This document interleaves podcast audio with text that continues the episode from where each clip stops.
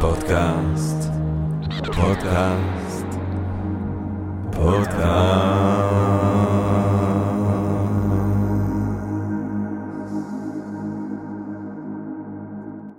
טוב, אה, גבירותיי ורבותיי, ברוכות וברוכים הבאים לפודקאסט של Think and Make Different, אני ג'רמי פוגל, אה, ואנחנו נתחיל למרות הכל עם רגע של הודיה אה, למציאות, לעצם היש, שמאפשרת לנו למרות הכל, ובאמת הרבה. ובהינתן כל אלה להיפגש כאן למען הרחבת הדעת, העמקת הידע, גירוי, אולי סיפוק הסקרנות, וגם רגע של יחד, ורגע של קצב אולי קצת אחר. אנחנו גם נקווה מתישהו בקרוב מאוד, הנה בדיוק תובל, לחזור להחצאות ולדברים, ובינתיים אנחנו מתארגנים דווקא במלונות ובכל המקומות האלה, ואנחנו מעודדים עוד אנשים ליצור איתנו קשר אם אתם רוצים החצאות למי שזה יכול להועיל לו, למי שזה יכול לשמח, למי שזה יכול אולי לתת רגע של נחמה, רגע של אתנחתא. הפרק שלנו היום, אנחנו עדיין מן הסתם בפרקים שעוסקים במה שאי אפשר שלא לעסוק בו, בצורה ישירה יותר, בצורה ישירה פחות. האסון שעובר על כולנו כאן. הפרק שלנו בעצם עוסק במילה הזאת, שהפכה להיות מילה שכל כך מדברים עליה, קונספציה, כן? תפיסה. וקרסה התפיסה. והשאלה היא בעצם, מה זה הקונספציה הזאת בכלל שהיא קרסה? מהי התפיסה שקרסה במובן הרחב והמעמיק ביותר שלה, ואיך אפשר אולי לחשוב על תיקון להווה, איך אפשר אולי לחשוב על כיוונים שונים כדי שנדע להמשיך ולחיות כאן בבטחה, בשלום, בשלווה, ושנמנע מעצמנו דברים מזעזעים מהסוג שכולנו חווינו כאן. וכדי לדבר על, על תפיסת הביטחון של ישראל, בעצם אנחנו שמחים מאוד לארח כאן שוב את יצחק בן ישראל. יצחק בן ישראל הוא אלוף במילואים בצה"ל, הוא כיהן כחבר כנסת בכנסת השבע עשרה מטעם מפלגת קדימה, הוא פרופסור אמירוטוס באוניברסיטת תל אביב, ראש סדנת יובל נאמן למדע, טכנולוגיה וביטחון, ראש מרכז הסייבר באוניברסיטת תל אביב, היה יושב ראש סוכנות החלל הישראלית במשרד מדע הטכנולוגיה בין השנים 2005 ל-2022. הוא כתב בינתיים שבעה ספרים, וביניהם ספר שכותרתו תפיסת הביטחון של ישראל. אתם יודעים, לפני הספירה היינו ככה ממשיכים עוד ועוד בתולדות חייו המחשימות ביותר. יצחק בן ישראל הוא בן אדם שנדמה שהיו כמה גלגולים כדי להגיע לכל ההישגים האלה, אבל אנחנו נחתוך כאן ישר לברית הצוואר היום. יצחק בן ישראל, שלום רב. שלום לכם. אז בוא נתחיל מההתחלה. מה אתה חושב הם הרגעים שבהם תפיסת הביטחון של ישראל מתחילה להיוולד בעצם? טוב, ראשית נעיר שאין מסמך רשמי, אין שום דבר כתוב, לא ספר, לא חוברת ולא דף, שאושר על ידי הממשלה בישראל, שנקרא תפיסת הביטחון של ישראל. אני, בעקבות המחקר שעשיתי, שהתבטא בספר שהזכרת, גם חושב שזה ככה בכוונה. זאת אומרת, אנחנו 75 שנה, זה הנושא המרכזי שהעסיק אותנו ב-75 שנה האחרונות, ואם מישהו שכח את זה, אז הוא התעורר לפני שבועיים שוב, הביטחון אני מתכוון, וזה די מוזר שאנחנו אחת המדינות היחידות בעולם שאין לה דוקטרינה כתובה, אין לה תפיסה כתובה, הכל אה, בעל פה. זה לא כל כך מוזר אם אתה חושב שאנחנו יהודים, ושאנחנו חיים לפי התורה שבעל פה כבר איזה אלפיים שנה, מאז שחרב בית המקדש. גם אותה בסוף כתבו במשנה ובתלמוד. אז זה התורה שבעל פה, אבל כשכותבים, אז ממשיכים, כן, כן כל פעם. כן. זה עניין שמתעדכן כל הזמן, וגם מה שכתוב, כמו שאתה מניח יודע, הרבה פעמים לא, אין שם מה לעשות, אלא רק סוגיות שמסתיימות ב... באחד אומר ככה, והשני אומר ככה, ותבחר, וזה משתנה כל הזמן, ואחרת כנראה גם אי אפשר היה, כי אנחנו מדברים על אלפיים שנה, החיים היום לא דומים בכלל למה שהם היו לפני אלפיים שנה. היתרון של גישה כזאת שחיים לפי תורה שבעל פה, הוא שאתה לא, אתה יותר גמיש. אתה לא כבול לאיזה, ככה עושים לפי הספר. כן, זה גם הביטוי אומר משהו. אתה לא כבול לתשובות אוטומטיות למעשים מסוימים.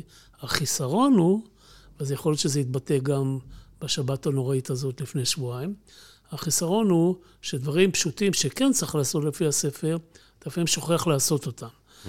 אבל אנחנו ככה חיים, תרבותית כללית, אני מדבר, זה לאו דווקא בביטחון, בין היתר בביטחון. אתה שאלת אותי מתי זה התחיל, אז ככה, זה התחיל, הייתי אומר, אם אני צריך לשים את האצבע על הנקודה הראשונה, שבה אנשים ביישוב היהודי התחילו לחשוב על רגע, מה, מה קורה פה איתנו, מה הם העקרונות, מה אנחנו צריכים לשמור עליו בשביל לשרוד בכלל בסביבה הזאת של המזרח התיכון, התחיל פחות או יותר באינתיפאדה הראשונה. אה, באמת? כן. מה, ש... אני חשבתי שתיקח אותנו למאה ה-19 אפילו. לא למאה ה-19, אתה לא רחוק, אבל האינתיפאדה הראשונה התחוללה אה, ב-1920-21. כן.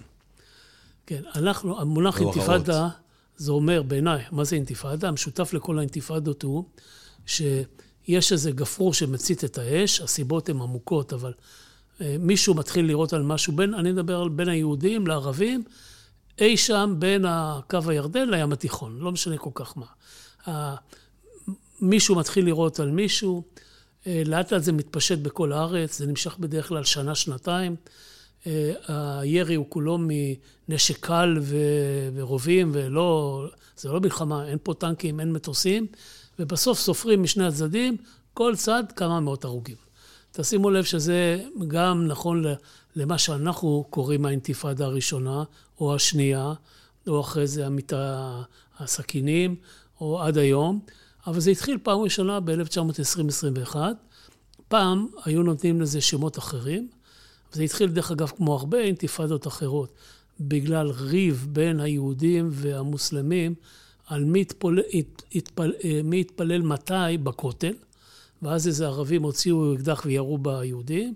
שבוע אחרי זה זה עבר למערת המכפלה, אותו סכסוך, ולאט לאט כל המדינה מצאה את עצמה בתיאור הזה של מה שאני תיארתי אינתיפאדה, רק אז לא היינו מכנים את זה בשמות ערבים, זה רוח הזמן, אלא היו כל מיני שמות יהודים. אנחנו כולנו למדנו בגן, בבית ספר, כל מיני סיפורים שקשורים לתקופה הזאת, בלי שמישהו חיבר לנו אותם, כן? למשל, טרומפלדור היה גיבור. איך הסיפור מתחיל למי שלמד בבית ספר אה, פה? יום אחד באו ערבים לגדר של תל חי ואמרו, מה זה נקרא יום אחד? באו ואמרו וירו, ומה, מה זה יום אחד? מה היה יום קודם? למה הם באו? זה חלק מאותם האירועים, זה לקח קצת זמן, זה, כן, זה נמשך שנה וחצי. מאותם האירועים שהתחילו בדרום, עברו צפונה, אה, אה, אה, תל אביב, זאת אומרת יפו, תל אביב, תל חי, כל הארץ. השנייה, האינתיפאדה השנייה, קרתה ב-1929, שבע, שמונה שנים. פה היינו ב-22. 21, 2, כן. כן. השנייה ב-29, לזה כבר קיבל את השם מאורעות תרפ"ט, בעברית השנה הייתה תרפ"ט. השלישית קרתה ב-36, 1936, אה, המרד הערבי. הרביעית קרתה ב-47, אה, לפני אה, הכרזת המדינה, בעקבות כ"ט בנובמבר. זאת אומרת, בעקבות הכרזת האו"ם, זו עוד לא הכרזת העצמאות שלנו, בעקבות הכרזת האו"ם על חלוקת הארץ לשתי מדינות, יהודית וערבית. אה, פרצה אינתיפאדה שלישית, היא נגמרה כשבמאי 48' הוכרזה העצמאות, צבאות ערב פלשו למדינה, ואז הירי של אה, תושבים מקומיים אחד על השני עם אקדחים נבלע בכל ההמולה הזאת, ולכן היא נגמרה. והתחיל עידן חדש, עידן שבו האיום עלינו הוא כבר לא איום, מה שאני קורא סכסוך שכנים, בין אה, תושבים יהודים לתושבים ערבים באותו חבל ארץ, אלא אה, צבאות פולשים דרך הגבול של מדינות. אז אני אעשה רגע סדר בכל הדברים האלה. אה, נתחיל בראשונה. בעקבות האינתיפאדה הראשונה, יושב לו יהודי חכם, עולה חדש, בירושלים, ואומר לעצמו, הוא למד משהו מהאינתיפאדה הזאת, שלצערי הרב אה, אה, לא כולנו מבינים את זה עד עצם היום הזה. אבל זה הספיק לו כבר בשביל להבין, והוא שואל את ה... אה, מה הוא למד? שהערבים, תושבי ארץ ישראל, אז קראו להם ערביי ארץ ישראל, היום אנחנו קוראים להם פלסטינים, אבל זה היה השם, היו יהודים, יהודי ארץ ישראל וערביי ארץ ישראל.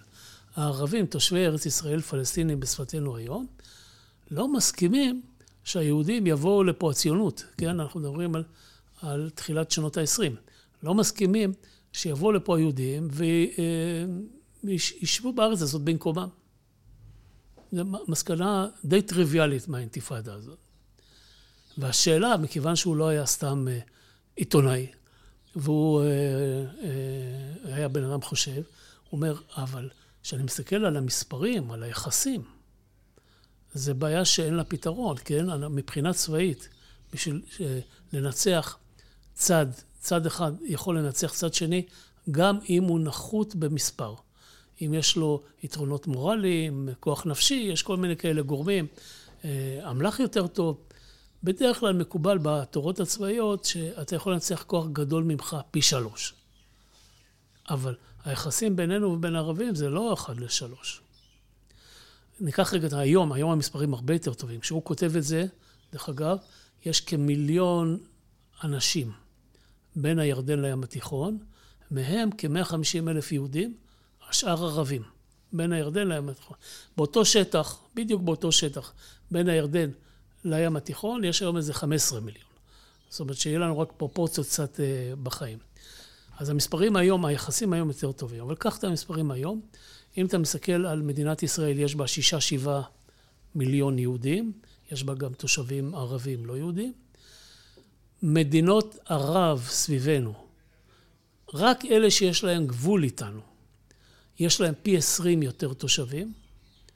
מדינות ערב בכלל, אלה שאין לנו גבול איתנו, ואנחנו צריכים לקחת את זה בחשבון, כי בכל המלחמות הגדולות שהיו, בין מדינות אני מדבר עכשיו, בינינו ובין העם, הם שלחו כוחות משלוח. גם העיראקים, גם האלג'ירים, כולם שלחו כוחות משלוח. היחס יוצא אז 1 ל-60, פי 60 יותר ערבים, אנחנו חושבים בדיוק באמצע. פי 6, ערבים, פי 60. עכשיו אפשר לספור גם מוסלמים, כי כמו שאתה יודע, חלק מהמוסלמים שהם לא ערבים, הדוגמה היום זה האיראנים, חלק מהמוסלמים שהם לא ערבים, גם כן לא אוהבים אותנו במיוחד. אז אה, אם אתה סופר את היחס בינינו ובין המוסלמים סביבנו, היחס יוצא 1 ל-200. כן. עכשיו תבחר מה שאתה רוצה, המינימום זה 1 ל-20. כן. 1 ל-20, כל התורות הצבאיות אומרות, אין שום סיכוי לעמוד בזה. אז מה נעשה, הוא שואל. מה... מי, מי הוא העולה חדש החכם הזה שאתה... הוא, אה, אני, אה, אני אגיד לך רק שהוא סיכם את כל זה במאמר, mm. והמאמר, אה, משמו אתה כבר יכול לנחש מי הוא, קראו למאמר קיר הברזל. Oh. והיהודי הזה קוראים לו זאב ז'בוטינסקי. נכון מאוד. שאחרי מלחמת העולם הראשונה, כבוד גליפולי וזה, עלה לפה. גדוד נהגי הפרדות, מכירים את כל הסיפורים האלה. וז'בוטינסקי, מה שחשוב במאמר הזה של קיר הברזל, זה לא התובנות האלה שאמרתי עכשיו, אלא ניסיון לתת תשובה על איך נשרוד פה. איך נשרוד. עכשיו, הוא מלא מההיסטוריה, הוא אומר, בהיסטוריה היו איזה חמש או שש דרכים שונות לפתרון בעיה מהסוג הזה. ככה. נתחיל מהתנ"ך, מימי הזה.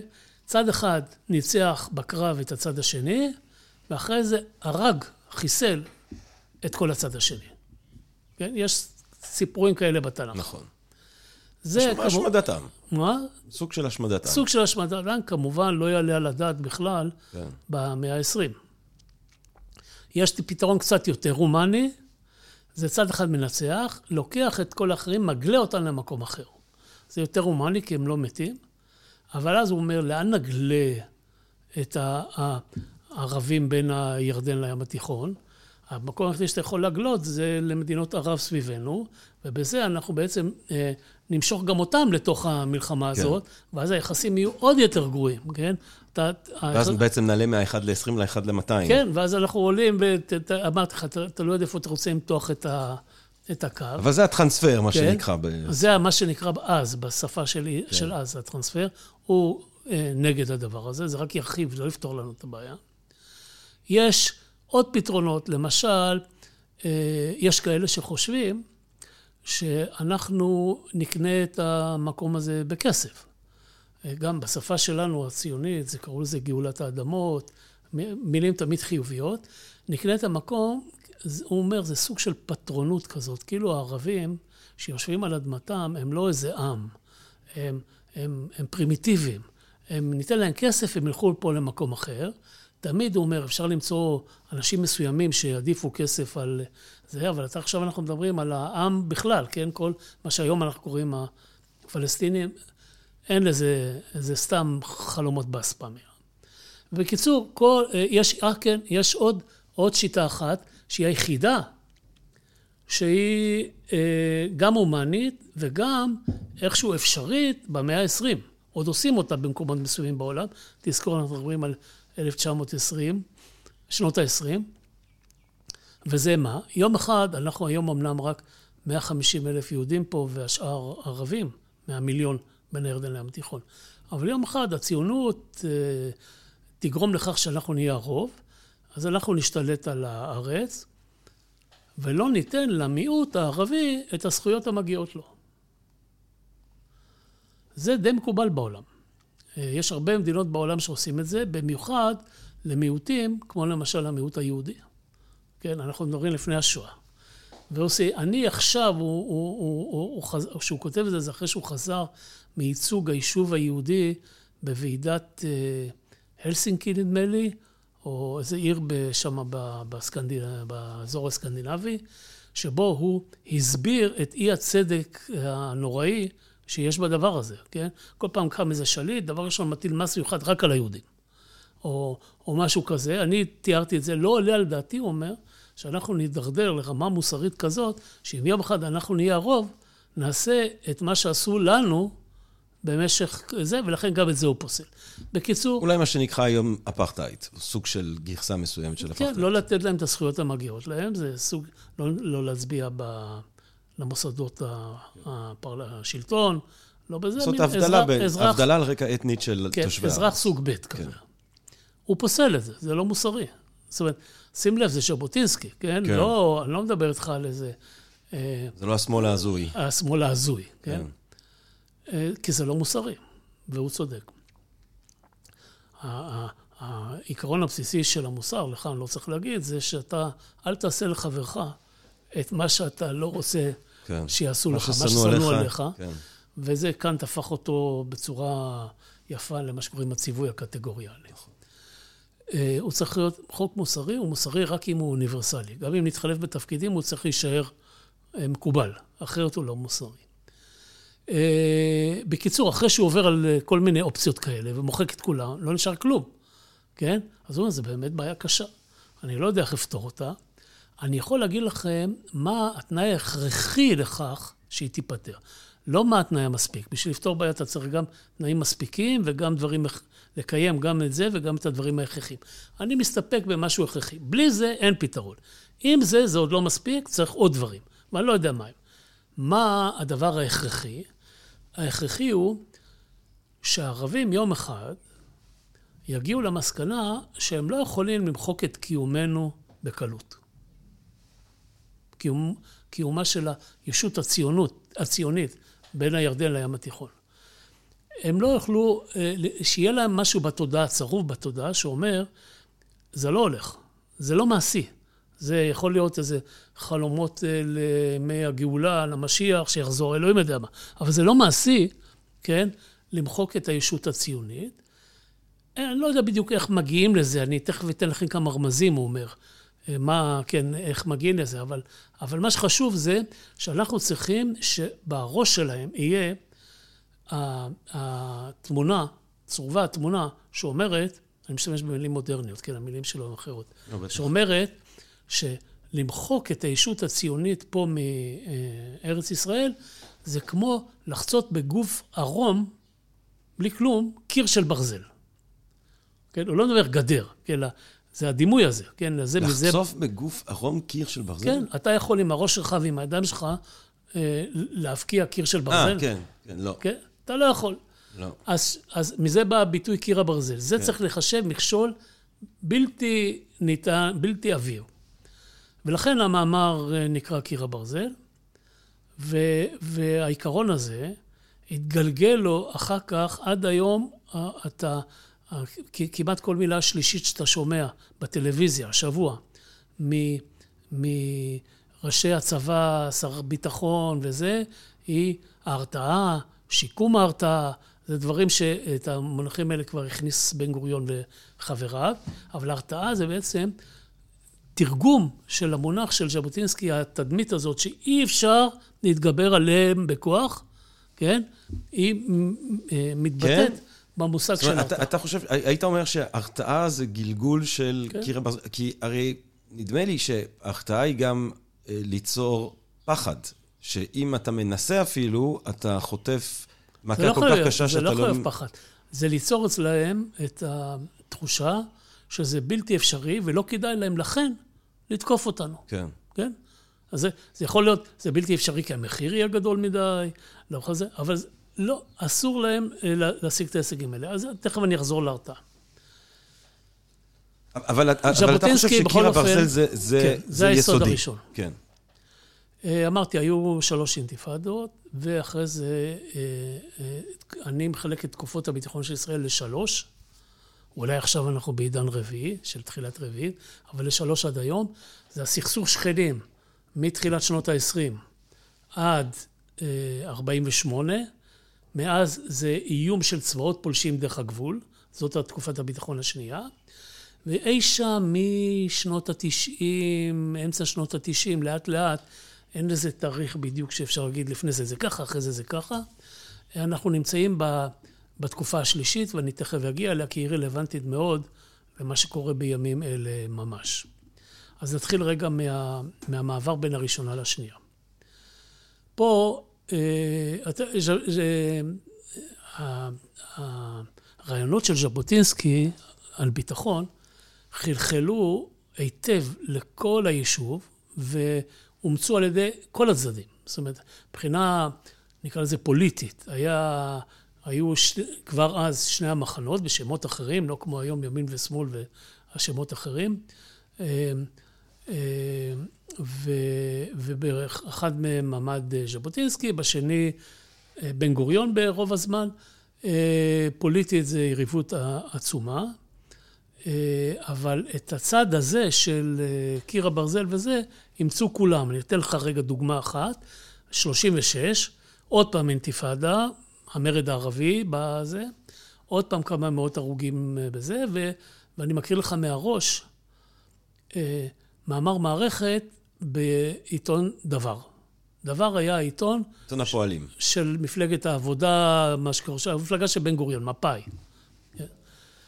את המאמר כותב אחד משני אורחים, יש לעיתון שני אורחים, אחד זה בל כצנלסון שידוע בדרך כלל בציבור, השני גם ידוע אבל לא בהקשר אחר, זה הדוקטור, יש באמת דוקטור כזה, ביילינסון, שהקים בית חולים בפתח תקווה. Mm.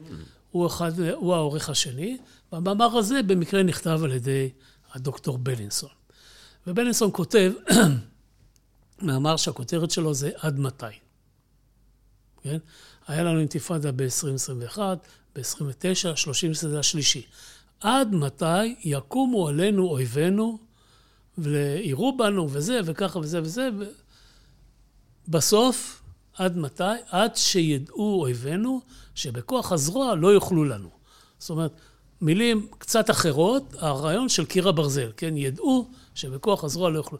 זה התקבל כמובן מאליו. ועכשיו, כשאני קופץ איתך לערב הכרזת האו"ם, לפני הכרזת האו"ם, החלטה כ"ט בנובמבר, חלוקת המדינה, עושה בן גוריון, שבינתיים הוא פה, ז'בוטינסקי איננו, למה? כי במאמר של קיר הברזל הוא כותב בסוף כמה דברים שצריך לעשות בינתיים, כן? הוא לא יודע איך לפתור, הוא יודע רק תנאי הכרחי, מה בין... קודם כל צריך להקים, הוא ייסד בירושלים ארגון קטן שקרא לו הגנה. תראה איזה אירוניה של הגורל, מה קרה עם זה, כן? הגנה. אה, למה, למה אתה מתכוון אירוניה? הגנה זה היה בסיס כוחו כן. של בן גוריון אחר כך, כן? כן. אבל הגנה הייתה במובן של לשמור על החיים של היהודים. צריך אה, להיסמך על המעצמה הכי גדולה והכי חזקה בעולם, בריטניה. אני מזכיר לך, אנחנו מדברים לפני מלחמת העולם השנייה. וכל מיני, יש לו כמה עצות כאלה, אבל זה לא לב המאמר. לב המאמר זה מה שאני תיארתי. אכן הוקמה הגנה, הוקמה... אבל כל הזמן הזה שאנחנו מדברים, מהראשונה ועד הכרזת העצמאות, השלטון פה הוא שלטון בריטי. זה דרך אגב אחת הסיבות לזה שפרצה האינתיפאדה הזאת, הראשונה. היו לזה כל מיני סיבות. אחת מהן זה שזו פעם ראשונה מזה אלף שנה, שהשטח הזה לא נשלט על ידי מוסלמים, אלא על ידי צלבנים, במרכאות, כן? הבריטים. כן. פעם אה, אה, אה, אומר בן גוריון, מכנס את ראשי ההגנה, ראשי הממסד הביטחוני. לא היה לנו צבא, כי תחת הבריטים אתה לא יכול. כשאני אומר לך שלנו היה כל פעם, בכל אינתיפאדה הזה, 100, 200, 300 הרוגים, ולהם אותו דבר, ההרוגים הערבים, רובם ככולם, זה מאש המשטרה הבריטית. כי זה היה זה. הבריטים מאוד כעסו על, ה, על הז'בוטינסקי הזה, שהוא קורא לנייטיבס להתחמש ולהגן על עצמם. מה זה? אנחנו פה. אז הם הגלו אותו. הם אה, האשימו אותו, ואחרי זה הגלו אותו, בשנייה הם הגלו אותו, בראשונה הם רק האשימו אותו, בזה, והוא בסוף מת בגלות. ובן גוריון, שהוא עכשיו אה, מנהיג היישוב, קורא לכל המומחים האלה של ההגנה, ואומר להם, אה, העולם עם מצפון רע בגלל השואה, יש סיכוי לא רע שהאו"ם יחליט ואנחנו נכריז אחרי זה עצמאות, ואם נכריז עצמאות, יהיה פה בטח כנראה איזה מלחמה, מה אנחנו, איך אנחנו צריכים להתכונן אליה. הדבר הזה נקרא ב, אצל ההיסטוריונים הסמינר. בן גוריון עשה סמינר ללמוד את הנושא. אז התשובה הראשונה שהם אמרו לו, היו שם אנשים כמו גולומב וישראל גלילי, כן, אלה היו אז ראשי ההגנה, ילדי הפלא של הפלמ"ח, אה, רבין ויגאל אלון, אה, דיין, בזה, הם אומרים לו, תקשיב, מה יהיה? הערבים יעשו עוד פעם אינתיפאדה, כבר עברנו שלוש כאלה, תהיה רביעית, יהיה לנו כמה מאות הרוגים. לא נעים, לא טוב, אבל בשביל מדינה, חלמנו עליה אלפיים שנה, זה... הם לא ישמידו את המדינה. אומר להם בן גוריון, אבל אתם שוכחים שאם אנחנו נכריז עצמאות, הבריטים יצאו מפה. אם הבריטים יצאו מפה, מצרים, ירדן, סוריה, לבנון, יוכלו לשלוח צבא לפה. לנו אין צבא. תחת הבריטים אי אפשר היה להקים חיל אוויר, חיל שריון, כן? רק רובים ואקדחים. כן. איך אנחנו נתמודד? תארו לכם שתגיע דיוויזיית שריון מצרית. תבוא מעזה, שהייתה מצרית. מה יעצור אותה מלכבוש את תל אביב? שאלה טובה. הם דנים, קובעים כמה עקרונות, הכל לאור לקחי מלחמת העולם השנייה, שזה עתה הסתיימה. ובין היתר, הם מבינים, העקרונות האלה הם העקרונות שהם עומדים בבסיס התורה שבעל פה של תפיסת הביטחון של ישראל מאז ועד לפני איזה 20-30 שנה, כן? זה, כשהאיום זה צבאות פולשים, כי זה האיום. אה, אה, ככה, מה העקרונות? ראשית, זה שהיחס בין האוכלוסין, בינינו ובין המדינות הגובלות בנו, הוא 1 ל-20, זה לא אומר שזה צריך להיות היחס בין הצבאות בשדה הקרב. כי אנחנו יכולים ל- לעשות שירות חובה ארוך, ובסוף אחוז גדול יותר מבין היהודים משרת בצבא בכל רגע מאשר הערבים. אה, אה, יתרה מכך, נשאר במילואים עד גיל איזה 50-60, ואם נגייס את המילואים, כן, אני אתן לך דוגמה, למשל, מלחמת יום כיפור זו דוגמה טובה. המלחמה פרצה כשהיחס בין הכוחות הסדירים של המדינות האלה ובין אה, צה"ל בקווים היה 1 ל-10, לא 1 ל-20 כמו היחס באוכלוסין, אלא רק מלחמת יום כיפור, אלא רק 1 ל-10, ואחרי שהמילואים הצטרפו, אז הוא ירד ל-1 ל-4-5, כן? עכשיו, עדיין זה 1 ל-4-5 לרעתנו. אז צריך למצוא מה העקרונות שיעזרו לנו, אחרי שהומצא צבא החובה, הוא עתק והמילואים, זה, השיטה הועתקה משוויץ דרך אגב. אה, אה, איך אנחנו את היחס של 1 ל-4 ל-5 לרעתנו מכסים. אז אומר בן גוריון, אני מצטט... אבל אפילו, אם אני לא טועה, נדמה לי שבמלחמת העצמאות, למרות שאנחנו תמיד חושבים על ישראל הנורא קטנה, ובאמת מדינה קטנה שרק מתחילה ותוקפים אותה מכל צד, אבל מבחינת הכמויות של הכוחות, אני חושב שגם שם לא היה פער כזה. לא, לא, היה פער עצום, אבל מכיוון שאנחנו מדינה קטנה, עם... זה תמיד הפער שהוא לטובת המתגונן. אנחנו ידענו יותר טוב מהאויבים שלנו בקרב נתון להביא, כן, הקרבות שהיו, mm. היו כמה קרבות, להביא לקרב הזה יחסים מתקבלים על הדעת של הכוחות, לא בסך הכל. כן? אז בסך הכל, אתה אומר, גם מבחינת כן. הכוחות היה ודאי, פערים כן. עצומים. מה גם שאני לא צריך להזכיר לך, אבל אנחנו זוכרים כולנו, ירדו אנשים מהאוניות, הפליטים. כן, לא, זה ש... לא חיילים כן, מאוד אה, מיומנים. כן, ירדו כן. מהאוניות על תדרוך קצר, ואתם... אה, נשלחים לקרב, כן? כן. ללטרון, ירדו ממש ככה לזה. אז מספרים זה לא היה, זה, זה לא בדיוק העניין. אבל עכשיו אני חוזר איתך רגע כן, ל... אז בן גוריון. לסמינר. כן. אומר, אומר בן גוריון, אה, מכיוון, אני מצטט אותו, מכיוון שאנו נופלים מהם בכמות, עלינו לעלות עליהם באיכות. זאת אומרת, איך אני סוגר את הפער של 1 ל-5 לרעתנו? באיכות. מה זה איכות? הוא מפרט. שני גורמים. אחד, זה העיקר, הוא אומר, זה איכות, היום אה, נקרא לו איכות הגורם האנושי. הוא אומר, יש לנו תרבות יהודית של כבוד ללמדנות, אנחנו טובים, היהודים טובים במדע, זה לא, לא, לאו דווקא ישראלים, היהודים, יש לזה כל מיני סיבות. אה, אנחנו צריכים לנצל את הדבר הזה. אנחנו צריכים להשקיע בחינוך, לקחת את טובי בנינו, לבנות להם מעבדות בצבא. ככה נוסדה רפאל, היא לא נוסדה כחברה.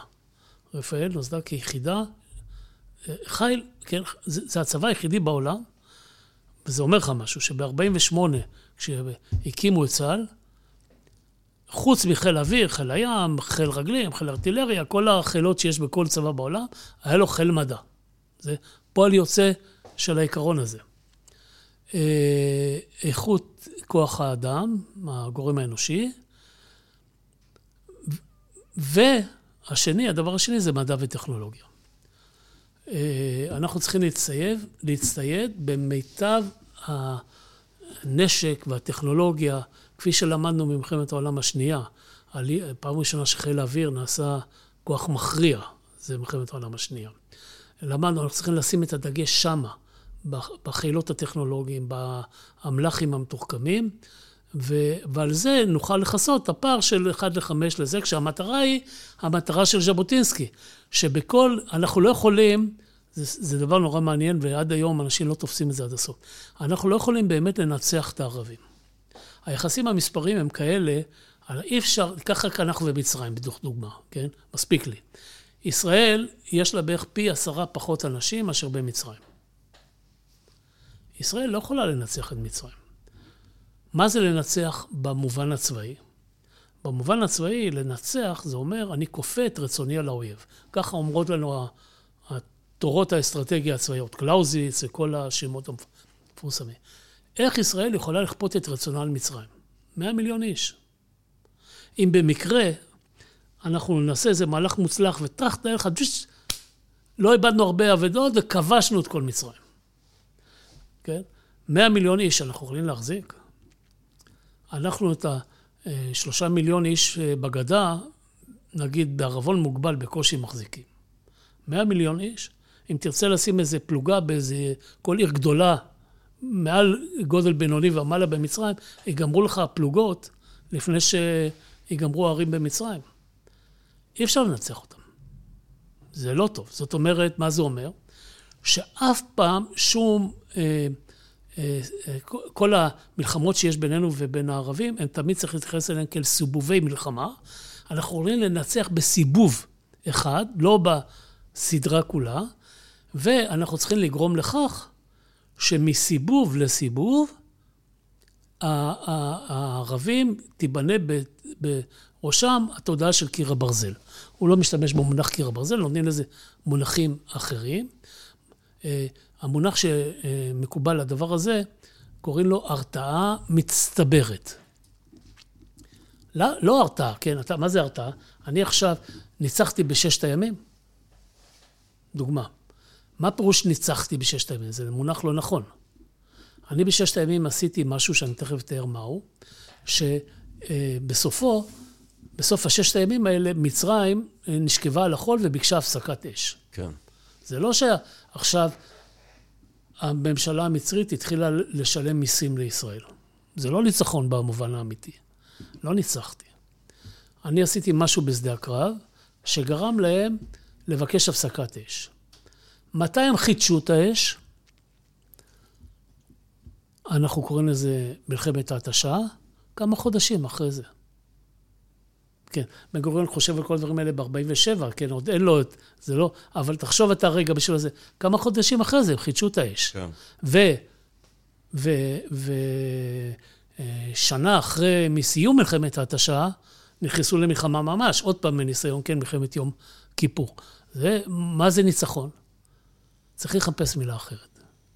אנחנו לא יכולים לנצח אותם, זה כל הסיבובים, אין אף פעם סיבוב סופי, אלא אם אנחנו נפסיד. אם אנחנו נפסיד, הם גדולים מספיק. יש מספיק מצרים, מספיק ערבים, בשביל לכבוש את כל הארץ הזאת ולמחוק אותנו. אבל אם אנחנו ננצח, זה ניצחון עד הסיבוב הבא. אז הרתעה תמיד תישבר, תמיד יהיה הסיבוב הבא.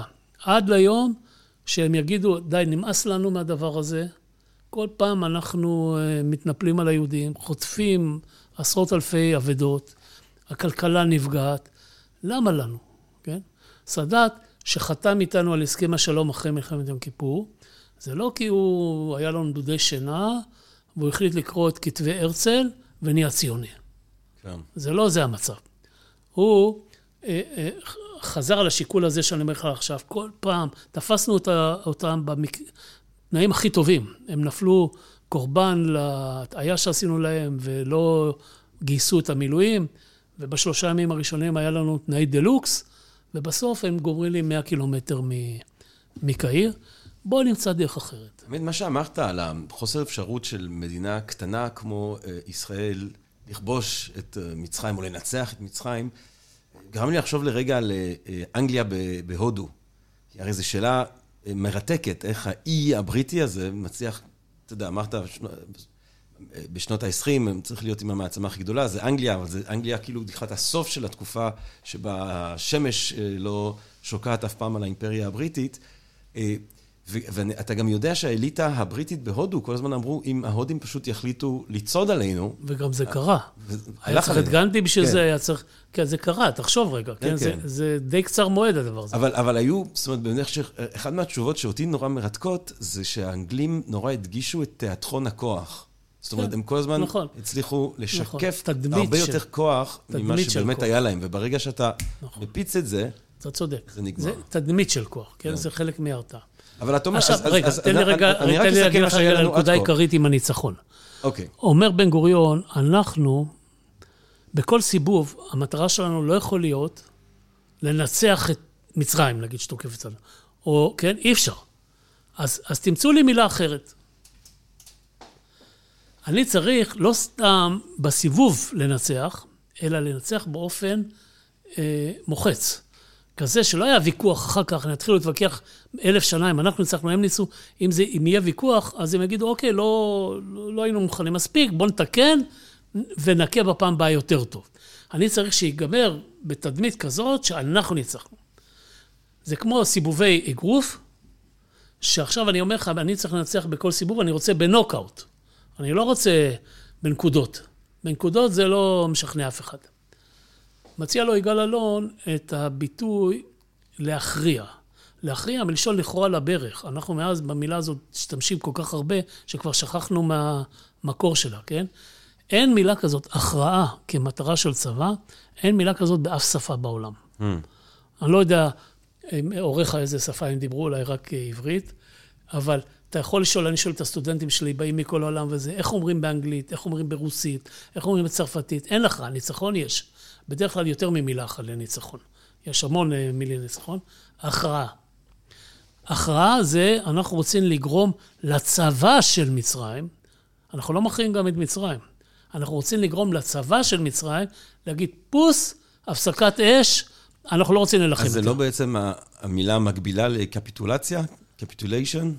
לא, capitulation זה בדרך כלל משהו הרבה יותר קטן ו... אנחנו נכנעים. כן. לא, הם לא נכנעו בחיים. מי, היפנים או לא, הגרמנים? לא הצבא, לא, היפנים נכנעו עם הפצצת אטום. כן. אנחנו לא מדברים עכשיו על אה, מה שנקרא לא, אמצעים אומר, דרסטיים, כן? אפשר להגיד שהאמריקאים... חוץ מזה שהם היו המיעוט יחסית לארצות כן. הברית. כן, לא, אפילו... אבל בהקשר של תרגום למילה הכרעה, זאת אומרת... אין, אין מילה כזאת. כן. יש, אומרי, אומרים, מוסיפים את התואר, אה, מדברים על, על victory או winning או defeat, כן? זה תבוסה, זה, זה, זה דברים אחרים. מוסיפים לפעמים את התואר decisive, כן? אנחנו רוצים לא סתם victory, אלא... decisive. decisive, כזה החלטי, כזה ברור, כן? אצלנו יש הכרעה, אני כל חיי, בפקודות של המבצע, של כל מיני מלחמות שהשתתפתי בהן, אף פעם לא היה כתוב, המטרה, לנצח את סוריה. אין, היה כתוב המטרה, להכריע את סוריה.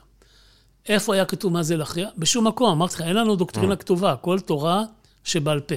אבל כמו התורה שבעל פה אה, האמיתית, כן, אצל היהודים, גם התורה שבעל פה הזאת שאני מדבר לך, היא הייתה ידועה לכולם. זאת אומרת, זו שפה שכולם השתמשו בה, כולם הבינו אותה, רק שהיא לא כתובה בצורה מסודרת, שנותנת, אמרתי, את דרגות החופש המתאימות. בכל אופן, מזה באה המילה הכרעה. אה, אה, אתה הכרעה מכוונת לכוח הצבאי של האיום עליך, ואתה צריך לשתק את הכוח הצבאי. לגרום לו שעכשיו, לא יודע עד מתי, הוא לא יוכל לעשות את מה שהוא רוצה. מכיוון שאתה לא יודע עד מתי, אז, אז הכרעות הן, והכרעות הן צריכות להיות הכרעה, זאת אומרת, חד משמעי. אז יש לך אה, הרתעה, לא הרתעה שמחזיקה לנצח, אי אפשר ביחסי כוחות האלה להגיע לזה, אלא הרתעה מצטברת. מסיבוב לסיבוב, עוד פעם ניסינו ונכשלנו, עוד פעם ניסינו ונכשלנו. זה הרעיון של תפיסת הביטחון של ישראל בתקופה שבה הצבאות הפולשים היו האיום העיקרי. אז, אז לסכם מה שהיה לנו עד כה. אה, בעצם דיברנו על שתי אה, יסודות. את המאמר האיקוני הזה, המכונן של אה, זאב ז'בוטינסקי, קיר הברזל והמחשבה של קיר הברזל, ואז הסמינר. אה, העקרונות שנובעים בעצם אה, מהחשיבה אה, אז, זה שגם אם יש האסימטריה המאוד קשה הזאת בפערים בין האוכלוסיות, זה לא חייב להיות ככה בין הצבאות, אם יש שירות ארוך ומילואים. את העניין של האיכות, ההבדל של האיכות, וזה בא לידי ביטוי א', בגורם האנושי, ב', במדע וטכנולוגיה, ואז העניין של הרתעה מצטברת, והיא מצטברת בעקבות, אה, לא ניצחון, כי המילה הזאת אין לה הרבה משמעות. תפיסת הסיבובים. תפיסת הסיבובים עם ההכרעה. הכרעה והרתעה מצטברת, כן. אה, אני רק אגיד שאם אנחנו הזכרנו את המאמר של ז'בוטינסקי, יש מאמר, לא מאמר, נייר פנימי, שבן גוריון כתב. מתי? אחרי שהוא התפנה, אחרי מלחמת העצמאות. זאת אומרת, יש פרוטוקולים של הסמינר הזה, יש כבר ספרים שנכתבו על הסמינר הזה, אבל בן גוריון עצמו היה עסוק במלחמת העצמאות ששם יושמו חלק מהדברים האלה, אני תכף אתן לך דוגמה. ואחרי זה, היה לבן גוריון, היה לו טריק ידוע לחזק את שלטונו, מפעם לפעם היה אומר, אני הולך הביתה, תשברו אתם לבד את הראש, מחכה שיקראו לו כולם אה, לחזור, ממנה כממלא מקום, במקרה הזה שאני מדבר עליו זה ב-53, את שרת, ולכמה חודשים נעלם. יש נייר שהוא הוציא ב-18 לאוקטובר, זה נראה לי ממש היום, 18 אה, לאוקטובר 52, אנחנו יכולים לחגוג 71 שנה בדיוק היום. אה, הוא מוציא מאמר שבו, 52, אמרתי 72? 52, כן. 18 לאוקטובר 52, הוא מוציא מאמר שבו הוא מעלה את העקרונות שאני מדבר לך עכשיו על הכתב. כי בספר הזה שאני כתבתי, שמתי אותו כנספח. כי זה כולו, זה שלושה עמודים, תקרא, תראה את הזה. הוא כותב אותם, מעלה אותם על הכתב, ובו זה מופיע. זה הדבר הכי קרוב שיש אי פעם לתפיסת הביטחון של ישראל. זה לא עבר שום דיון, זה בן גוריון כתב אותו, אה, כן, אבל, אבל זה הכי קרוב, כי הוא היה ראש ממשלה ושר ביטחון, לא יכול להיות דבר יותר קרוב מזה. אה, זה הצליח. זאת אומרת, העקרונות, בגלל זה אתה ואני שירתנו שלוש שנות חובה בגלל זה חלק גדול מטובי האנשים שלנו במשך שנים רבות המשיך בקבע, כן? הרוב הצבא כמובן, אה, זאת אומרת, הצבא הסדיר הוא גדול בערך פי 6-7 יותר מהקבע, זה אומר לך מיד שהרוב משתחררים, אבל טובי האנשים נשארו. וה, והעקרונות האלה עבדו לא רע, עמדו במבחן מלחמות אמיתיות, וכתוצאה מכך, באמת, סאדאת זה הראשון שהיה, אבל אחרי זה גם הצטרף לזה חוסיין, נחתמו הסכמי שלום עם המדינות שלפני כן היו כל כמה שנים פותחות בסיבוב חדש לפ... אה, נגדנו. כמעט עשינו את זה גם עם סוריה, לא הסתדר כי... אה, אה, לא משנה עכשיו, זה, אתה רוצה לפודקאסט אחר, אבל, אבל העובדה היא שסוריה מאז מלחמת יום כיפור ועד היום, חוץ מהתקיפה שאנחנו תקפנו אותה בשלג ב-82, לא ירתה עלינו, נגיד לפחות מ-82, 40 שנה, ובתנ"ך כתוב, ותשקוט הארץ 40 שנה, לא ירו עלינו כדור אחד. אה, זה, זה מין סוג של שלום דה פקטו, עכשיו סוריה בכלל גם עסוקה במרד שלה ובזה, זה סיפור אחר. המדינות פרשו מהמרוץ. אז התחיל באלה, אה, אה, האיחוד האמירויות, לפני המבול, זאת אומרת, לפני שבועיים, אם אתה זוכר, אז עמד על הפרק ערב הסעודית, סעודיה, זה המדינות. נשאר הסכסוך עם כמו שהוא התחיל. הוא לא התחיל מסכסוך בין מצרים וישראל על איזה טריטוריה או על איזה משהו, כן? מצרים באה לעזור לאחיה הפלסטינים בעקבות הכרזת העצמאות, ומפה ואילך התחילו עכשיו איזה 40 שנה של מלחמות בינינו ובינם, שנפתרו בסוף בהסכם שלום אחרי שהם הגיעו למסקנה שזה לא שווה להם. מה עצר, דרך אגב, שנפתחה מלחמת העצמאות? המצרים שלחו דיוויזיה לכבוש את תל אביב. מה עצר אותה? עצר אותה, זה יודעים הרבה, היא נעצרה במקום שעד לאחרונה אפשר היה שנוסעים על, ה, על הכביש המהיר בין תל אביב לאשדוד לראות את השלט, היה כתוב גשר עד הלום, עכשיו זה כבר לא גשר כי זה, יש שם אה, אה, מחלפים וככה וזה, אתה צריך לדעת לחפש את זה, שם פילבוקס, עד הלום, למה עד הלום? כי עד הלום הגיעה הדיוויזיה הזאת, המשוריינת המצרית, מאזור עזה לתל אביב. עכשיו, היא משוריינת. אמנם הטנקים של אז נראים אה, צעצועים לעומת הטנקים של היום, אבל היה טנקים. לנו לא היה טנקים, כי אנחנו רק לפני זמן קצר בכלל אה, הכרזנו עצמאות והאנגלים יצאו מפה, עד אז לא יכולנו. עצרה אותה רביעייה, תקיפה של רביעייה של מטוסי קרב, של מסרשמיט.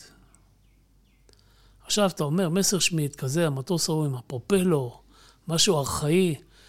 ב-48, כשהמסרשמיט האלה התקיף את החוד של הדיוויזיה המצרית, הוא היה אחד משני המטוסים הכי טובים בעולם. בצד המערבי המטוס הכי טוב בעולם היה ספיטפייר, ובצד של אה, גרמניה ובנות בריתה, המטוס הכי טוב בעולם היה מסרשמיט, אחרי, בסיום הסמינר הזה ב-47, בן גוריון שולח את עוזרו בן ה-25 בערך.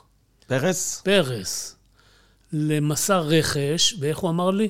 אני קניתי מטוסים במשקל. לא מסרשמיט עולה ככה, הוא עולה אלא לפי משקל. זה ככה ברזל, זה ככה ברזל. קניתי מטוסים במשקל.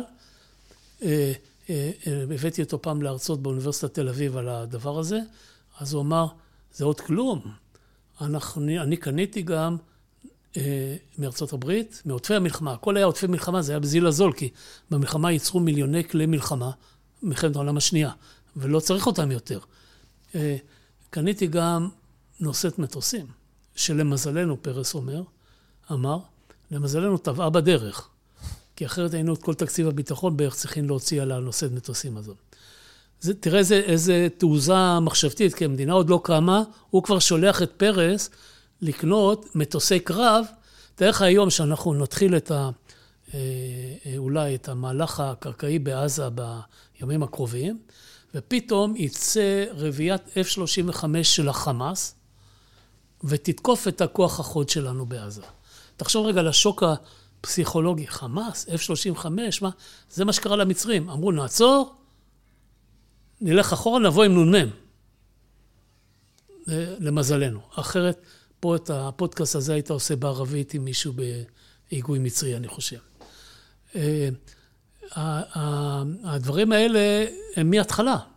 הם לא, היום אנחנו, יש לנו, כל, כל אחד יש לו לקחים וזה, זה וזה, הם ככה מההתחלה, ככה צה"ל נבנה. זאת אומרת, ופה בא לידי ביטוי העליונות אה, באיכות והמדע והטכנולוגיה. ללא ספק, האיכות, וכולל בגורם האנושי, אני אומר לך, אנחנו לא שמים לב, אבל האוניברסיטאות העבריות, אני מדבר, שמדברות עברית, לא בזה, בארץ, נוסדו 25 שנה לפני הכרזת העצמאות, לא הפוך.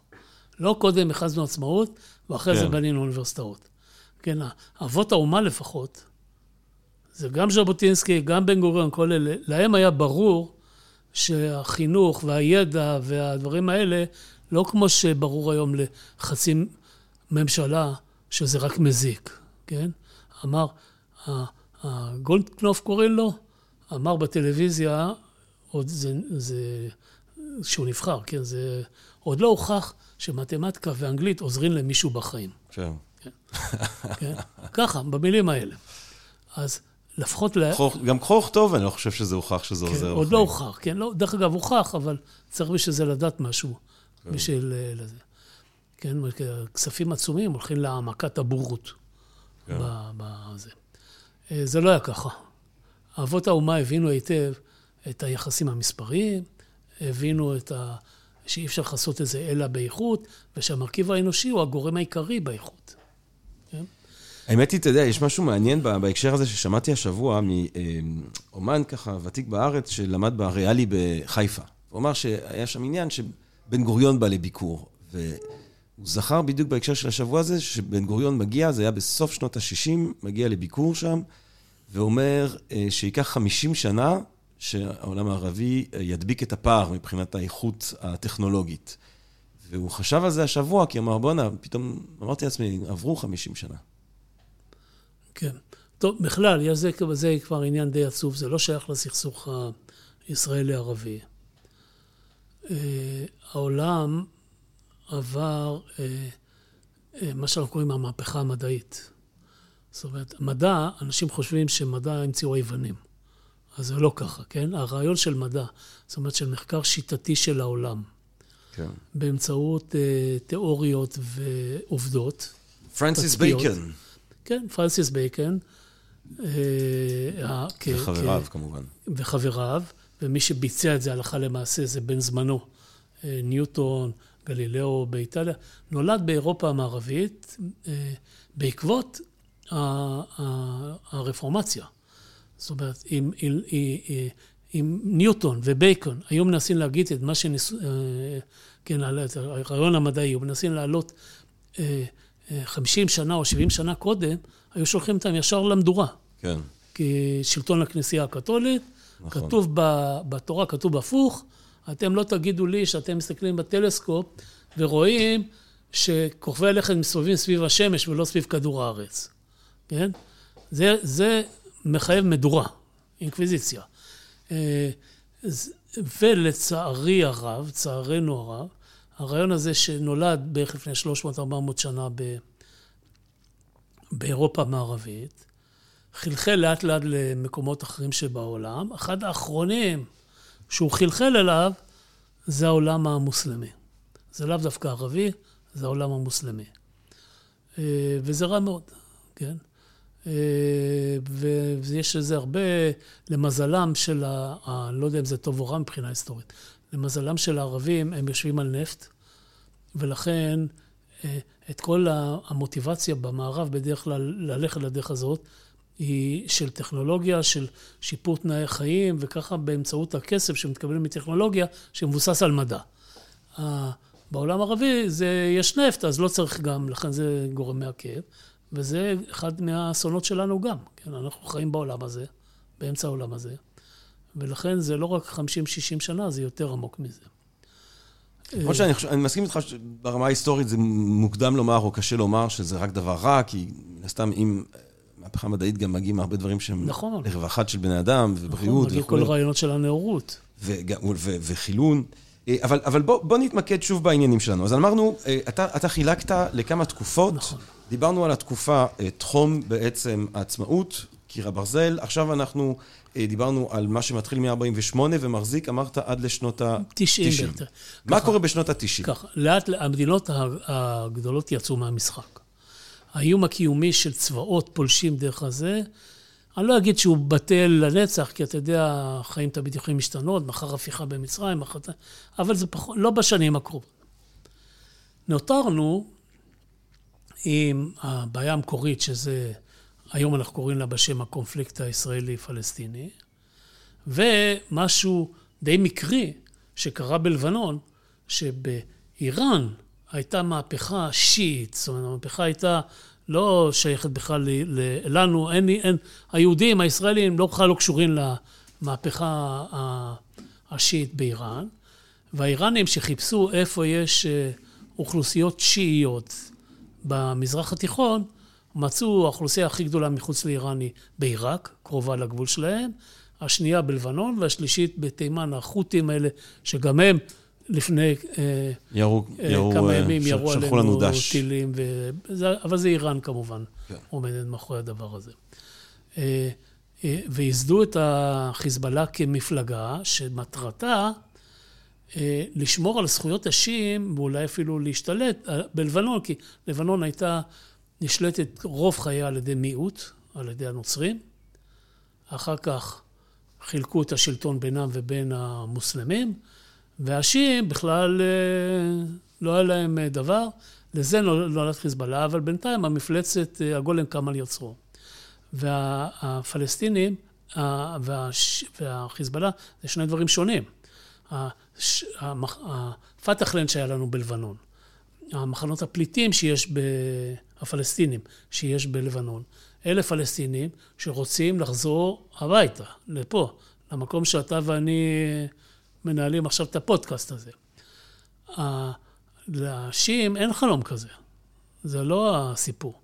הם אה, מנצלים את הסכסוך הישראלי-פלסטיני לטובת התחזקותם, השיעים בלבנון, לטובת התחזקותם בלבנון.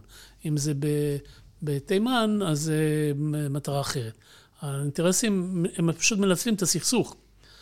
אה, אבל כך או כך, קם לנו על הגבול הצפוני אה, ארגון גדול, ש... ש... אה, לא מתעסק ב... אין לו מטוסים, אין לו... אם תהיה מלחמה בינינו ובינו, זה לא קרבות אוויר, שין בשין, אלא בדברים שאפשר יחסית בקלות לעשות שאתה ארגון ואתה לא מדינה, כן? חיזבאללה, למרות השלטון הגדול שיש לו בחיי המדינה בלבנון, הוא לא חלק מהמדינה. ו, וכמו שראינו לפני שבועיים אצלנו, זה איום ישיר על חיי אנשים. כן, אתה לא צריך, אתה, אתה לא חייב לכבוש מדינה בשביל uh, לעשות שם uh, מהלך שייזכר לדורות. מספיק שאתה נכנס מהר, עובר את הכמה מאות מטרים בינך ובין היישוב, הורג. Uh, במקרה הזה, כנראה זה יהיה בסוף 1,500 איש, משהו כזה, ממש רוצח, כן? וכבר השארת את רישומך בהיסטוריה ל... אולי עד סוף כל הדורות, אני מניח שזה יישאר ככה. אה, זה בעיה. האיומים הם, אה, הם, הם מוגבלים מבחינת הנשק, הם אה, רובם הגנתיים, יש יוצא מן הכלל אחד, או שני יוצאים מן הכלל הייתי אומר. אחד זה האיום על היישובים, והיוצא מן הכלל השני זה הרקטות, טילים למיניהם, מכל הסוגים. שאפשר. המטרה העיקרית שבשבילה הם חומשו אה, על ידי האיראנים זה סוג של הרתעה אה, אה, מול ישראל בהקשר הגרעיני. כן? אם יש היום, יש, בוא נאמר ככה, הולך ומתפשט בקצב מהיר מאוד חוסר האמון של הציבור הישראלי בממשלה הנוכחית, לא בגלל המחאה, זאת אומרת, המחאה הגיעה בערך לחצי מהאוכלוסייה, אלא בגלל האירוע הזה של... של המחדל המזעזע. המחדל הזה. אה, אבל, ה, אבל ההנהגה הישראלית המושלת, יש לה גם כמה דברים שהיא יכולה להתגאות בהם. למשל, אה, אני חושב שאם יש מישהו בעולם שאפשר להעניק לו את התואר אה, אבי הפצצה הגרעינית האיראנית, זה נתניהו. כן? זה סוג של, אה, של עיוורון. עיוורון ממש. למרות שהוא לא הפסיק לדבר על זה. הוא, הוא לא הפסיק לדבר, אבל הוא מנע את כל הדרכים שאנשים אחרים בעולם ניסו לעשות בשביל למנוע מהאיראנים פצצה גרעינית, ובראשם את ההסכם הגרעין. כן. הוא מנע אותו, זאת אומרת, הוא הפעיל לחץ על טראמפ, שמידת ה-IQ שלו צריכה להיבדק. כן. הוא, הוא בלחץ הזה, הוא הפעיל לחץ על טראמפ שיבטל את ההסכם. אז האיראנים היום יש להם חומר בקיע לאיזה חמש פצצות. כן. אה, זה היום ונורא. כל עוד האיראנים חיו תחת, עדיין זה עוד באופן חלקי ככה, חיו תחת חשש מהתקפה ישראלית שתמנע מהם, זה הולך ומתרחק במהירות האור, אה, תמנע מהם את היכולת. אה, אז הם היו צריכים משהו להרתיע את ישראל, ובשביל זה, זה, חיזבאללה, תפקידו העיקרי, זה לא לשחרר את ירושלים. זה הדבר אז, אז בעצם, אם אנחנו, אם אנחנו חושבים על שנות ה-90 כאל שנים שבהם אנחנו נכנסים לתקופה שלפחות היינו בה עד לפני שבועיים, אה, תקופה שבה האיומים הם כבר פחות אה, מדינות באופן ישיר, אלא אה, בעיקר, האינתיפאדה הפלסטינית והחיזבאללה. בעיקר טרור, ומה שאנחנו קוראים טרור חצי מדינתי. זאת אומרת, אצל החמאס זה אפילו אולי אפשר לקרוא לזה מדינתי, למרות שאף אחד לא מכיר במדינת החמאס כמדינה עצמאית, אבל החמאס שלט, שולט עדיין. אני מקווה שלא לאורך זמן. בעזה, אז... אבל, אבל מה הוא עושה שם? מפעיל סוג של טרור, כן? רק נגד אוכלוסייה, ובחיזבאללה בצפון. אלה האיומים העיקריים. ואיך uh, תפיסת הביטחון הישראלית uh, ותפיסת... משתנה בהתאם כן. לשינוי הזה בטיב האיום? אז, אז על זה יש ויכוח גדול. אני מחזיר אותך ל-1921. אנחנו חוזרים לזה. ב, לפחות עם החמאס, בשורש העניין הזה עומד uh, uh, משהו אמיתי, הקונפליקט הישראלי-פלסטיני. לא נפתר עד היום. Uh, ב- לרוע המזל, אה, נעשו ניסיונות, דרך אגב, שלא לא הצליחו. אה, הניסיון של אוסלו זה ניסיון כאלה, ההתנתקות זה היה ניסיון כזה. כולם מסיבות כאלה ואחרות, בסוף לא שומעה הצלחה על, אה, על הניסיונות האלה. ומדינת ישראל הייתה צריכה להחליט איך היא מתייחסת לחמאס ולפלסטינים בכלל. עכשיו, המדיניות ששלטה פה ב... 10-15 שנה האחרונות, זה מדיניות שמוכתבת לצבא, כן? זה שהחמאס זה לא נורא, זה כולו קצת רקטות, עשינו כיפת ברזל, שרביט קסמים. זה הקונספציה חץ. המפורסמת שכולם כן, מדברים עליה. כן, המילה קונספציה לא עוזרת לי בכלום, כי אני לא, כל פעם אומרים את המילה קונספציה, לא ברור לך מה אומרים, כן? כן. אה, זה לא נורא, ואם אנחנו ננסה לטפל בזה ברצינות, כן? אז אנחנו אה, נחזק את הרשות הפלסטינית. אני רוצה להזכיר לך ול, ולמאזינים שלנו, שהחמאס לא זכה בבחירות בעזה. כן, בבחירות שהיו בשטחים הפלסטינים, ביהודה, שומרון ועזה, אה, זכה אבו מאזן. הם לא זכו, ב... הם לא זכו לרוב בעזה? לא, לא, מה זה רוב בעזה? לא היה בחירות בעזה. כן. כן? כשאתה לוקח מבין מספר הקולות ואתה שואל, זה כמו שאני אגיד לך, אה, אה, העבודה זכתה לרוב בתל אביב. כן. כן, זה לא עוזר הרבה בחיים. אלא אם כן אתה בוחר ראש עיר. אבל כך זה לא. הבחירות היו, אה, אבו מאזן נבחר, ולקח להם איזה כמה חודשים לחמאס, הם רצחו את השלטון של פקידי הרשות הפלסטינית בעזה, פשוט רצחו, זרקו אותם מהגגות. אה, ירו בהם. ותפסו את הכוח, את השלטון בכוח. כן, הם שולטים ב... ב... עכשיו, הפלסטינים אה, חיים במחנות פליטים, לא מאורגנים, אין להם מוסדות. כל הדברים הזה, אתה יכול להגיד באשמתם, אבל זה לא עוזר הרבה לניתוח המצב. וכתוצאה מכך, החמאס יכול היה לעשות מה שהוא רוצה פחות או יותר נגד ישראל. והתפיסה הזאת טפחה על פנינו בגדול, כן? אתה לא יכול להיות, זה פשוט אבסורד צבאי, אתה לא צריך בשביל זה טכנולוגיה, אתה לא צריך בן גוריון ולא ז'בוטינסקי, ולא איזה חוכמולוג אה, אה, שעשה שלושה תארים באוניברסיטה, והיה גם אלוף בצה"ל, בשביל לדעת שאם יש לך כמה אלפי אה, אנשי טרור מהצד הזה של הגדר, ואם לוקח דקות ספורות להגיע ליישובים בצד הזה, לא יכול להיות שביניהם לא יהיה צבא, או מכשול. מכשול אני אקח דברים פשוטים מלחמת העולם הראשונה, כמו מוקשים. לא יכול להיות.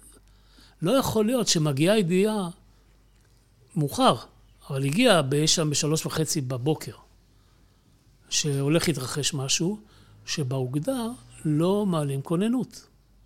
תחשוב איזה אבסורד זה. לעלות כוננות לא עולה לך כלום. אבל זה להוציא את החיילים מהמיטות, הם רובם הרי נרצחו בשנתם.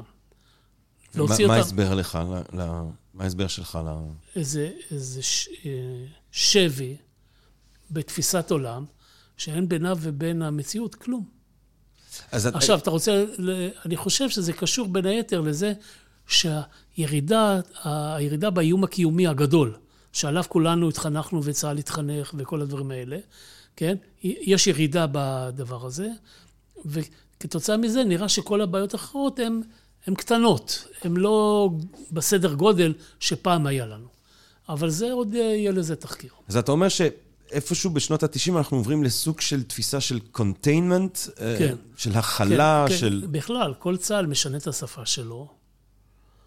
כל מיני מילים כאלה, כן? אתה... אני מאוד, מאוד קשה להבין, אני זוכר את שרון היה אומר בזמנו, הוא היה אומר את זה על, על הצבא של זמנו, לא על היום. הוא אומר, אני בא לצבא ורוצה לבקש מהם תוכניות למשהו ולזה, רק תוכניות, רק. והם מדברים איתי בשפה שאני לא מבין. אני רוצה לראות מפה, פריסת כוחות, חיצים, אלה באים מכאן, הדיוויזיה הזאת משם, החטיבה הזאת מכאן, לא מבין את השפה. ב-2006 אנחנו, היה סיבוב בינינו ובין החיזבאללה, שהסתיים בתוצאה לא מובהקת. גם החיזבאללה נפגע קשות מזה, גם לבנון בכלל נפגע קשות מזה, וגם צה"ל לא, לא, כן, היה לנו אבדות בלי הישגים. אה, אה, זה, זה לא ההכרעה שדיברנו עליה קודם. היה סיבוב כזה. כתבתי אחרי זה חוברת, ניתוח, יצא בסדנת יובל נאמן, מחקר אוניברסיטאי.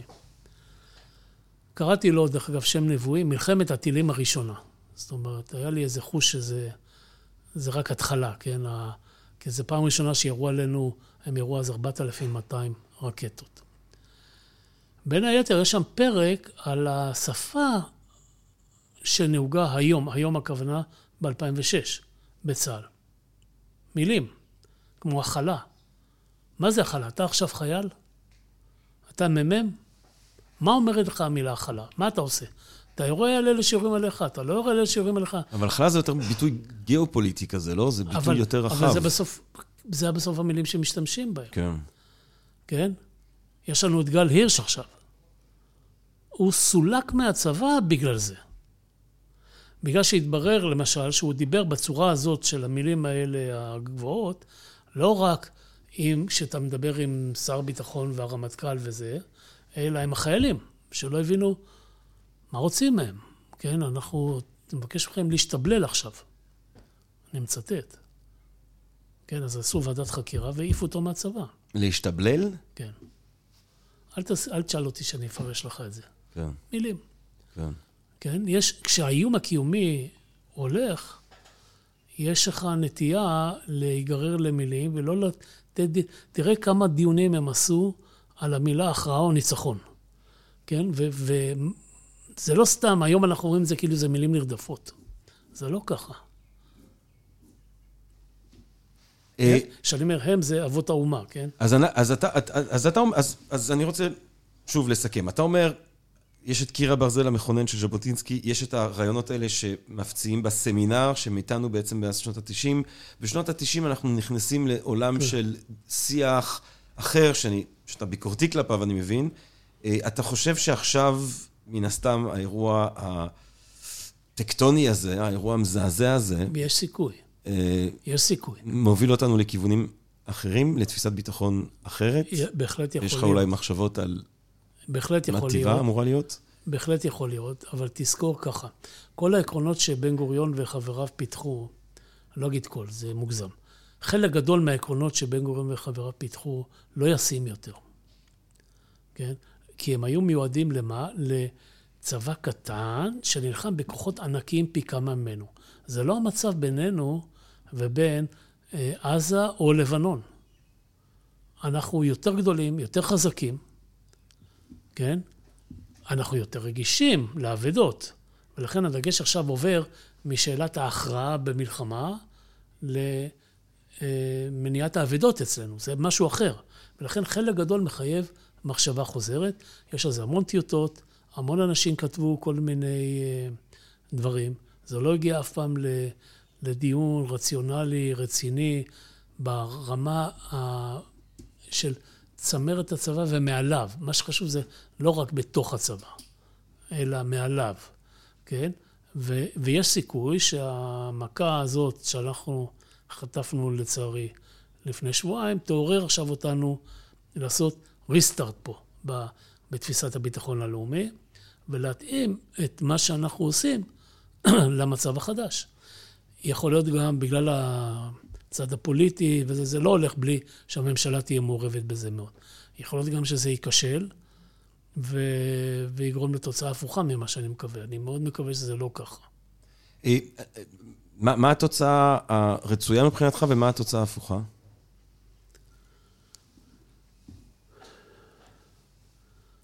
אנחנו חייבים, בוא נאמר ככה, מה היעד האסטרטגי העליון שלנו? נתחיל בזה. כשהיה האיום המדינות, בן גוריון הגדיר את היעד האסטרטגי, הוא כתוב בנייר שהוא כתב בדיעבד, כמו שאמרתי לך. הוא כתוב, היעד האסטרטגי העליון של מדינת ישראל זה שהעולם הערבי סביבנו ישלים עם קיומנו.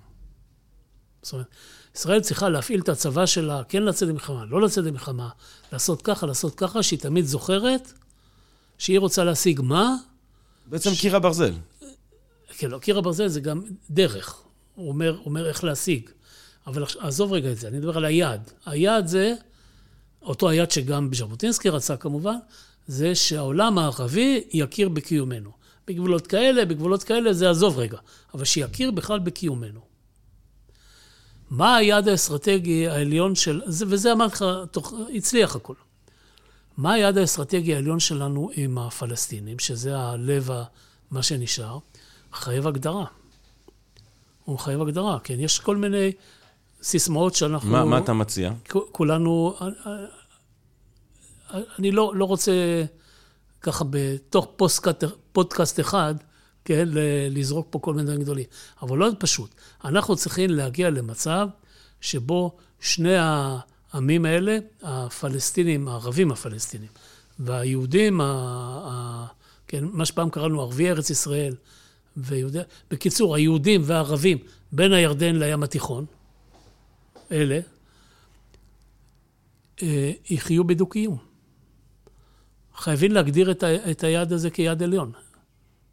אחרת אנחנו חוזרים לז'בוטינסקי ו, והברירות שהוא ציין, שאתה זוכר אותן, ואף אחד מהם לא, לא אפשרית. אה, טרנספר, אפרטהייד. ו- ולקנות אותם בכסף שילכו מפה. כן. שזה זלזול כללי. כן. זה גם הרבה מאוד כסף, בהינתן כמה אנשים יש אה, בינתיים. תמיד יש כאלה אצלנו שמקווים שהעולם יתגייס וישלם להם. כן. אה, אני רוצה לשאול אותך ככה, אתה יודע, האירוע, לגבי האירוע של ה-7 באוקטובר 2023, אני חשבתי על זה ש... אתה יודע, לא משנה עד כמה תהיה החלטית ההכרעה, או אנשים מדברים על ניצחון, או מה, אתה יודע, ובאמת בלי אולי לתת משמעות פרקטית לביטוי הקצת מופשט הזה. אה, אם אנחנו נחשוב אה, במובנים של זמן היסטורי, שזה גם הרבה פעמים אה, מאפיין אולי פונדמנטליזם דתי, מסתכל על ההיסטוריה בטווחי זמן מאוד שונים מהטווחי זמן שהמערב בוחן איתו את ההיסטוריה. האירוע הזה, לא משנה עכשיו גם אם החמאס ייעלם לחלוטין, האירוע הזה הוא כאילו מעין סדק בקיר הברזל. האירוע הזה אולי פתאום, אולי כן יגרום למי שרוצה ברעתנו, בהשמדתנו, להבין שהדבר הזה אולי הוא לא לגמרי בלתי יכול אפשרי. להיות, יכול להיות. לכן גם, אה, צה"ל מבין את זה היטב.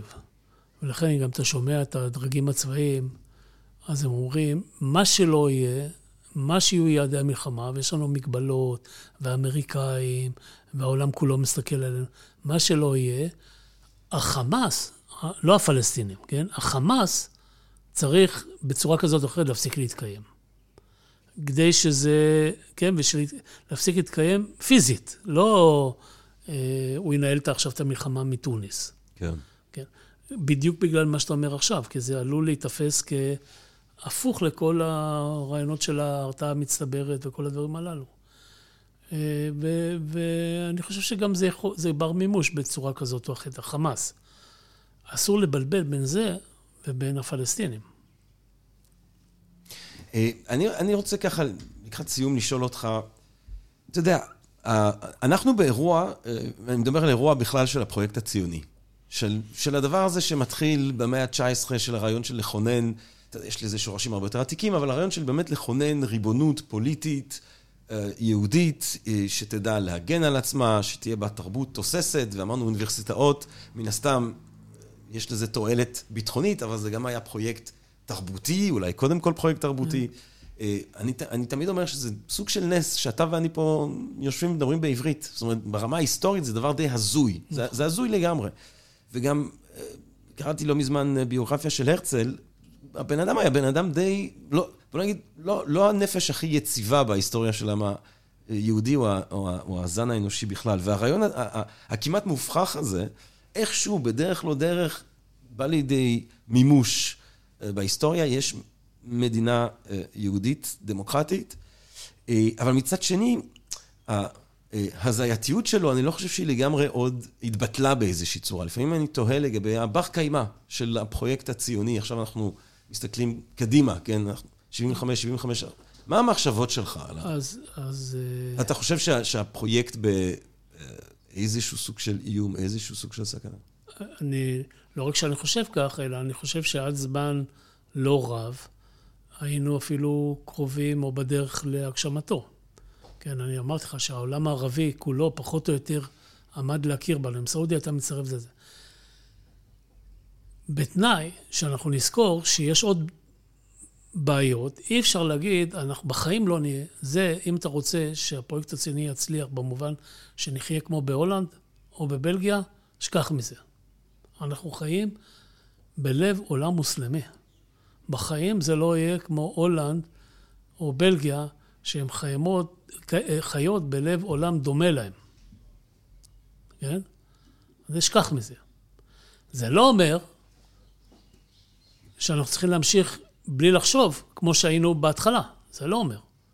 זה צריך לשנות את היעדים, צריך לשנות את הזה, ובינתיים, תשמע, יהודים עם חכם. בינתיים, ראה דוגמה, את הבעיה הזאת שאתה אומר נס, שאיך הצלחנו לשרוד 75 שנה מול מדינות עם צבאות גדולים פי כמה מאיתנו, שאני אומר פי כמה, עשר, עשרים.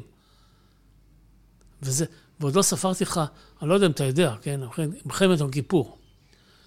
זה, קודם כל נלחמנו בצבאות שגדולים פי עשרים מאיתנו, שאמרתי לך, בגבול. הכוחות משלוח היו. בין כוחות משלוח היו לא רק ממדינות ערב, לא רק היו טייסות עיראקיות במצרים. זה הגיוני. היו דיוויזיות עיראקיות שנסעו, עשו את כל הדרך והגיעו לרמת הגולן. זה נגיד הגיוני, רחוק, אבל זה עולם ערבי. אני לא יודע אם אתה יודע, היו טייסות פקיסטניות. מה אתה אומר? כן, שהגנו על דמשק. צפון קוריאניות.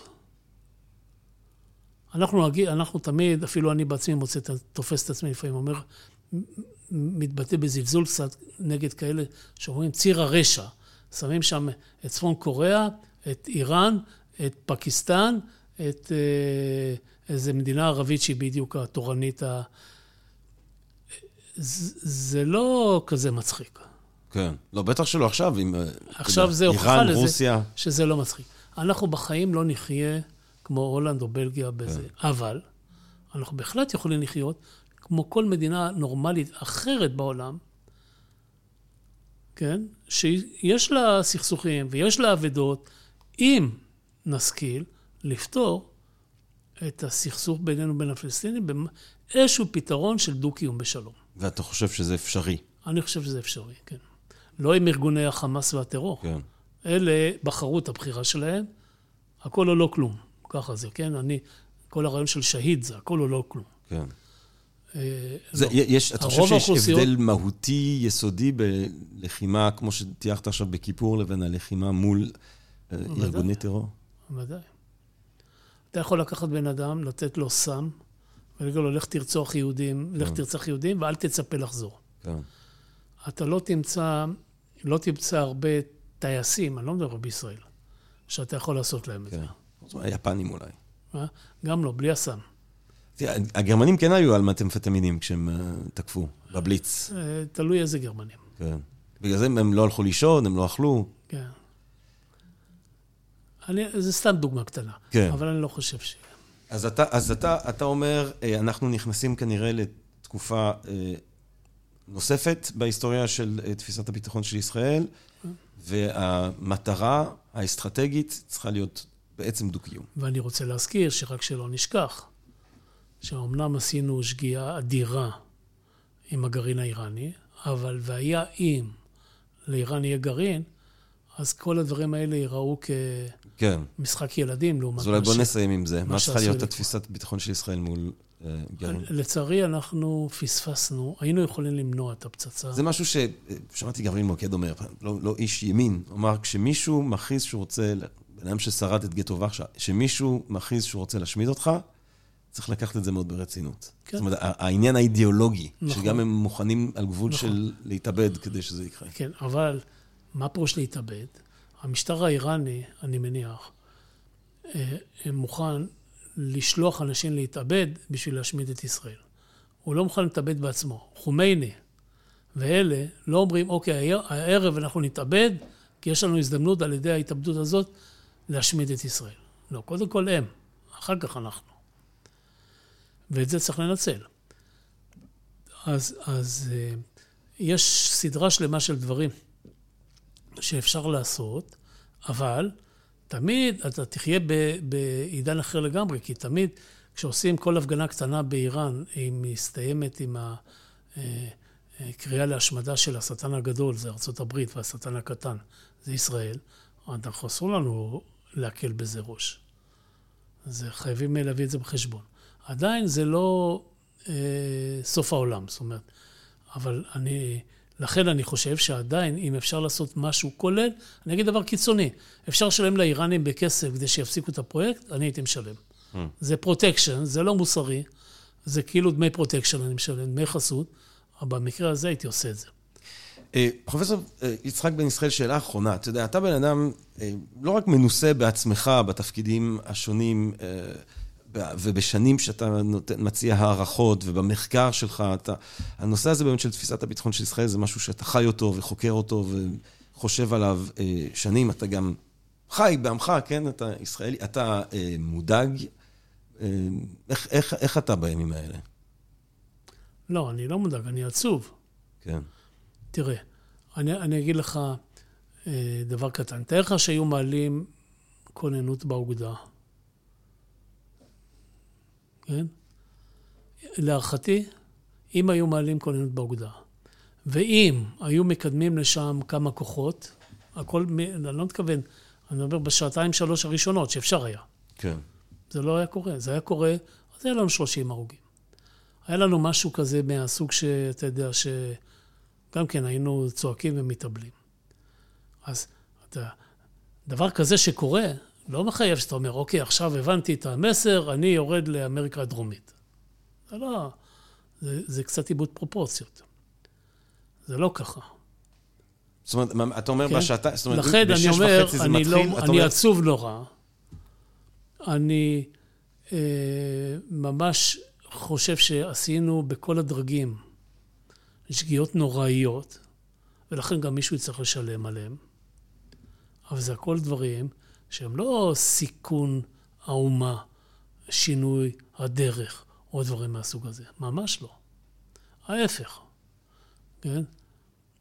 ההפך, במידה מסוימת יש גם סיכוי לזה שתתחולל ריאקציה בעולם הערבי נגד מה שנעשה. אתה היית אה, ער בשבת בבוקר? אה, כמו כולם, אזעקה.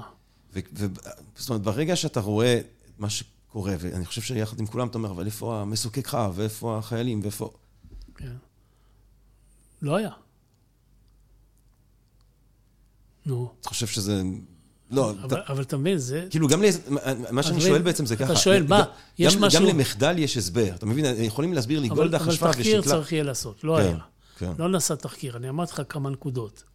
איך זה שהאוגדה בכלל לא הייתה בכוננות? לא אני. אני, בבית שלי, בזה, לא חייל. לא, אני שואל במובן מה חשבת ברגעים האלה. בהתחלה חשבתי שזה אוטוטו, רגע, זה יורים רקטות. ועושים פריצה, תכף אה, צה"ל ייכנס בזה. לקח לי כמה ימים להבין שצה"ל הלך לישון. כן. אני לא מדבר כבר על זה ש, ששאר מוסדות המדינה, כשזה כבר קרה, מתגלים בחוסר עונות מדהים, כן? כן. אני חוזר עכשיו מפגישה שבה אה, אה, הרי פינו את התושבים. הם מרגישים חצי נכים כי פינו אותם בבהילות בלי המכוניות שלהם. קח דוגמה קטנה נורא. עכשיו, יש להם בקשה שייתנו להם ללכת לקחת את המכוניות. יש חלק מהמכוניות נשרפו, אבל הרוב עדיין לא. שיהיה להם אוטו. אתה, אתה, אתה מרגיש היום, זה כמו שאני אקח לך את הפלאפון, כן? כן? אתה מרגיש חצי נכה. בטח. אפילו את זה עוד לא הצליחו לסדר להם. כן. עכשיו, זה מחייב סידוד מערכות, זה מחייב לקחים, זה מחייב הבנה שאנחנו, מה זה התעסקנו בשטויות בשנה האחרונה? כשאני אומר אנחנו, זה לא אתה ואני. כשאני אומר אנחנו, זה אומר ההנהגה שלנו. זה מחייב הרבה דברים. זה מחייב אה, להעיף אנשים. כן. כן, כן, ואולי אם היה טיפה של אה, כבוד ואצילות, זה היו אנשים שהיו אה, עפים בלי שיהיה צורך להעיף אותם בכוח, אבל נחכה ונראה. אתה צודק. פרופסור יצחק בן ישראל, אני מודה לך מאוד על זה שבאת אלינו בימים האלה ושנידבת שוב מהחשיבה שלך ומהעומק שלך ומהרוחב יריעה ש, של ההקשר שאתה יכול לתת לדברים ולאירועים עכשיו. תודה רבה לך.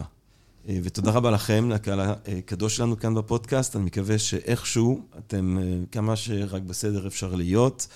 אה, אני שוב אה, מדגיש שאנחנו מנסים ככה להיענות אה, לרצונות ול...